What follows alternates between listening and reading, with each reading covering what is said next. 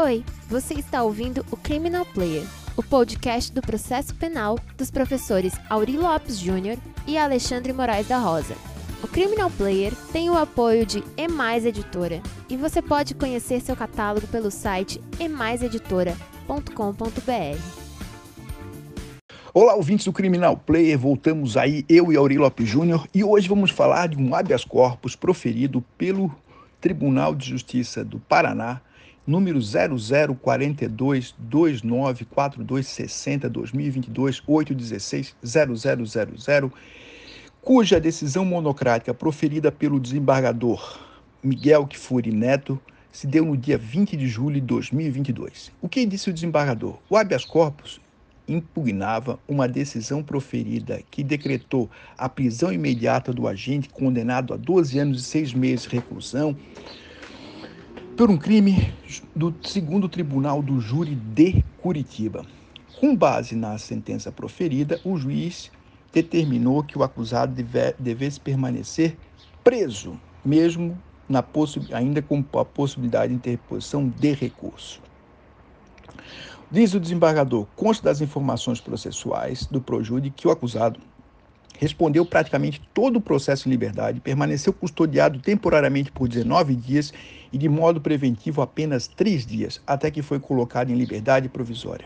Na pronúncia, dia 1 de 7 de 2019, a magistrada deferiu-lhe o direito de recorrer em liberdade, por não verificar a presença dos elementos que justificassem a prisão preventiva. Ao proferir a sentença condenatória, em 15 de 7 de 2022, o juiz de direito presidente do Tribunal do Júri determinou o início de imediato cumprimento da pena, amparado no princípio da soberania dos vereditos.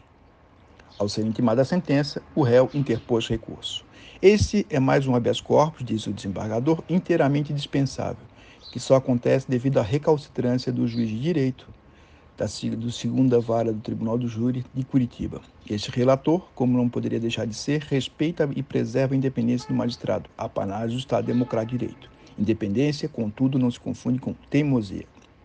A colenda da primeira Câmara Criminal desta Corte, a unanimidade tinha assentado que o réu, que responde o processo em liberdade e não se trata de hipótese de cabimento e prisão preventiva, fará jus a recorrer, ainda livre, de sentença condenatória proferida pelo Tribunal do Júri mas o digitado julgador insiste em decretar a prisão nessa circunstância, embora reconheça não se tratar de hipótese que se recomenda a custódia cautelar, em nome da soberania dos vereditos. Tal soberania, entretanto, não alcança a execução imediata da pena, tema a todas as luzes não enfrentado pelo Conselho de Sentença. Se o próprio Supremo Tribunal Federal firmou a impossibilidade de execução imediata da decisão proferida em segundo grau, por óbvio, não se pode, a pretexto da soberania dos vereditos, impor-se imediato início ao condenado pelo júri. Mesmo assim, repita-se, o julgador invoca a tese nunca admitida pelo órgão julgador. O desembargador cita os julgados e concede a liminar para imediata soltura do apenado. O Auri vai falar e, na sequência, eu volto para finalizar as nossas considerações do ponto de vista de dois professores de processo penal. Olá, amigos e amigas do Criminal Player, grande parceiro Alexandre. Essa é uma decisão é, realmente impressionante, sabe? Ela é impressionante uma série de pontos. Primeira questão: nós estamos diante de uma execução automática, porque o juiz decretou uma execução antecipada da pena, num julgamento do júri, a uma pena, detalhe, nesse caso concreto, uma pena que é inferior a 15 anos. Então, nós não entramos nem na discussão do artigo 492, inciso 1, a linha E, nem chegamos nisso. O cara, o juiz está criando aqui uma execução antecipada absurdamente inconstitucional, invocando inclusive a questão de soberania do júri. A soberania do júri não tem absolutamente nada que ver com a execução antecipada da pena. A soberania do júri diz respeito ao aspecto decisório dos jurados na hora de formar sua convicção e decidir que eles são, sim, soberanos no sentido de não terem que submeter a opinião da maioria ou da minoria, e inclusive essa soberania pode ser utilizada para justificar o quesito genérico da absolvição, leia-se a possibilidade do jurado absolver por um critério de clemência, de empatia, enfim. Então, a questão da soberania não tem absolutamente nada que ver com a execução antecipada. Inclusive, a decisão do júri é revisável, pode ser determinada a realização de um novo júri, não só por nulidades, mas por decisão manifestamente contrária à prova dos autos. Então, é, poderia, como muito, se justificar que a soberania acaba por limitar um pouco o duplo grau de jurisdição, não plenamente, limita em alguns aspectos, sim. Isso até pode ser trabalhado na dimensão da soberania, mas volto a dizer, não tem absolutamente nada que ver com a inconstitucional execução antecipada da pena. Detalhe: júri é um órgão de primeiro grau, é colegiado, mas é um órgão de primeiro grau de jurisdição. Não preciso nem explicar isso, que é uma coisa óbvia. Portanto, se é inconstitucional a execução antecipada da pena em segundo grau, com muito mais razão em primeiro grau. Também não se argumente que isso fomentaria impunidade, porque a prisão preventiva pode ser decretada em qualquer fase do inquérito, do processo, desde que exista uma necessidade cautelar. E as pessoas estão sendo presas, sim, diariamente, quando existe uma necessidade cautelar, um perigo libertatis. Agora, executar antecipadamente uma pena é algo absolutamente inconstitucional e inconvencional, além de ser ilógico, desproporcional e injustificável e desarrazoado. Mas vamos adiante. Esse, essa decisão chama atenção por, por se quer invocar o 492, e mesmo que fosse uma situação de condenação a uma pena igual ou superior a 15 anos, não se justificaria constitucionalmente em nenhuma hipótese. Execução antecipada, independente da quantidade de pena, não é a pena o critério que vai justificar uma execução, senão o trânsito em julgado. A pena é, também não justifica sequer uma prisão preventiva. A preventiva trabalha em cima de uma necessidade cautelar. Então, a pena é um critério de resposta penal é, de resposta penal àquele crime não tem nada que ver com execução antecipada ou prisão cautelar. Então, isso, por qualquer ângulo que se olhe, é um absurdo esse tipo de decisão. E, por fim, é, também não tem nenhum critério de proporcionalidade, porque se diz, ah, mas alguém condenado a 15 anos no júri é um crime gravíssimo, uma pena altíssima. Bom, mas se ele tivesse sido condenado a 20 anos por latrocínio, ou a 15 anos por estupro, ou estupro, estupro com resultado morte, ou enfim, um crime sexual dessa gravidade, não haveria execução antecipada. Não haveria execução antecipada. Então vejam como quebra, inclusive, a isonomia, uma justificativa mínima de tutela de bem jurídico. Então, por fim, é, aquela decisão da Boate Kiss, nós já conversamos, Alexandre e eu já escrevemos, já fizemos podcast explicando que a decisão do Fux é absurda, sabe? O que o Fux fez naquele caso é completamente injustificado, uma decisão que não se sustenta em nenhuma hipótese, e nós esperamos que em breve o Supremo Tribunal Federal se manifeste sobre a inconstitucionalidade do 492-1E. Por fim, é, nesse caso específico que o Alexandre trouxe, é, o desembargador relator concede a liminar no habeas corpus e ainda deixa claro ao final que essas decisões por parte desse juiz de primeiro grau, presidente do tribunal do júri, é, nem não vi que cidade era aqui, mas enfim, uh, são decisões reiteradas de execução antecipada que ele já é, já, já sinalizou o tribunal de forma muito clara que não concorda com elas e o juiz segue proferindo.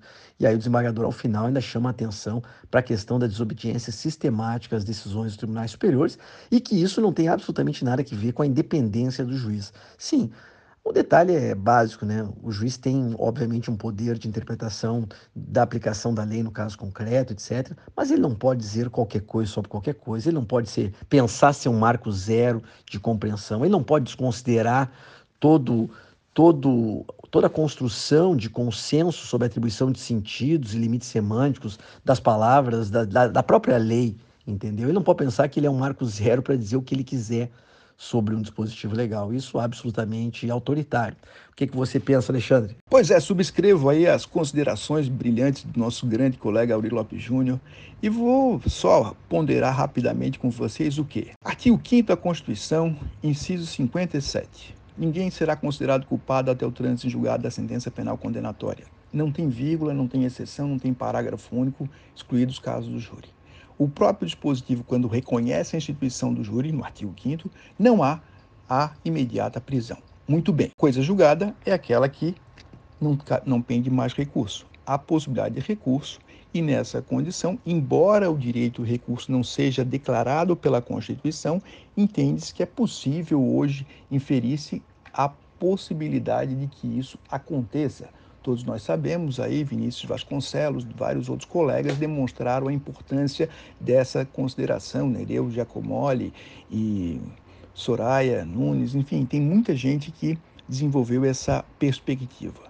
Nesse sentido, o que nós temos é uma alteração antiga do habeas corpus 126.292 do Supremo Tribunal Federal, que depois foi realinhada pelo julgamento das ações declaratórias de constitucionalidade 43, 44 e 54, em que o Supremo reconheceu que trânsito em julgado é trânsito em julgado, ou seja, não tem mais recurso.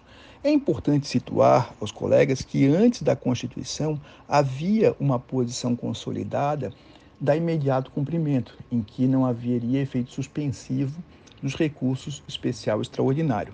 Esse julgamento, essa situação é, modificou-se um julgamento na época do ministro Eros Grau e depois com o retorno do julgamento das ADCs, em que se reconheceu, até pela alteração legislativa do 283, a o cumprimento somente depois do trânsito julgado. A soberania dos vereditos e a sentença penal condenatória são equivalentes. Elas não têm nenhum esforço maior.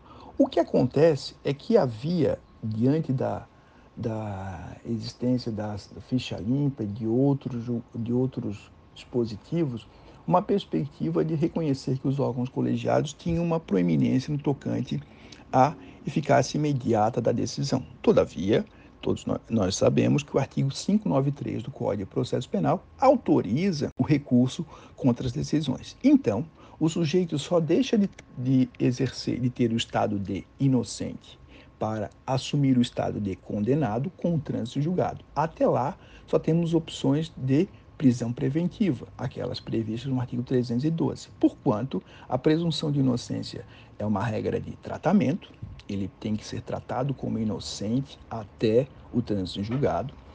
Tem que ter como norma probatória, ele tem, com, tem que o, o ônus da prova e a superação do standard probatório é ônus da acusação e norma de julgamento. Ou seja, se houver dúvida do julgador, pende em favor do acusado. Nesse sentido, o Supremo Tribunal Federal, no julgamento anterior à DCT, tinha afirmado lá, o julgamento da do HC 118, 770, antes julgamentos da D6, 43, 44 e 54, a possibilidade da prisão imediata, tendo em vista essa argumentação. Todavia, não há, depois da Constituição, depois da, da consolidação desse ponto de vista, a possibilidade de nós invocarmos essa disposição. A mesma sorte tem o artigo 492, dada a orientação hoje já, já reiterada pelo STJ, principalmente o ministro Sebastião, o ministro Rogério Schietti, no sentido de 492, viola a presunção de inocência. Em resumo, quer prender antes do trânsito julgado? É prisão cautelar.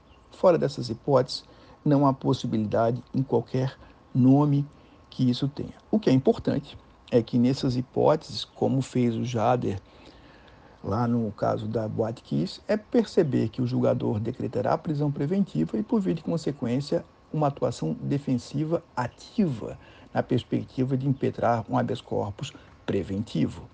Evidentemente que os tribunais têm uma posição refratária ao habeas corpus preventivo, mas no caso de julgadores em que você demonstre a, um padrão reiterado de prisão, pode ser que você tenha um resultado melhor. De qualquer sorte, a nossa luta continua pela garantia da presunção de inocência até o trânsito julgado isso que está expressamente declarado pela, pela Constituição, pela Convenção Americana de Direitos Humanos e principalmente pela consolidação do patamar decisório no Brasil. Obrigado por ter voltado aí, nos ouvindo até o final.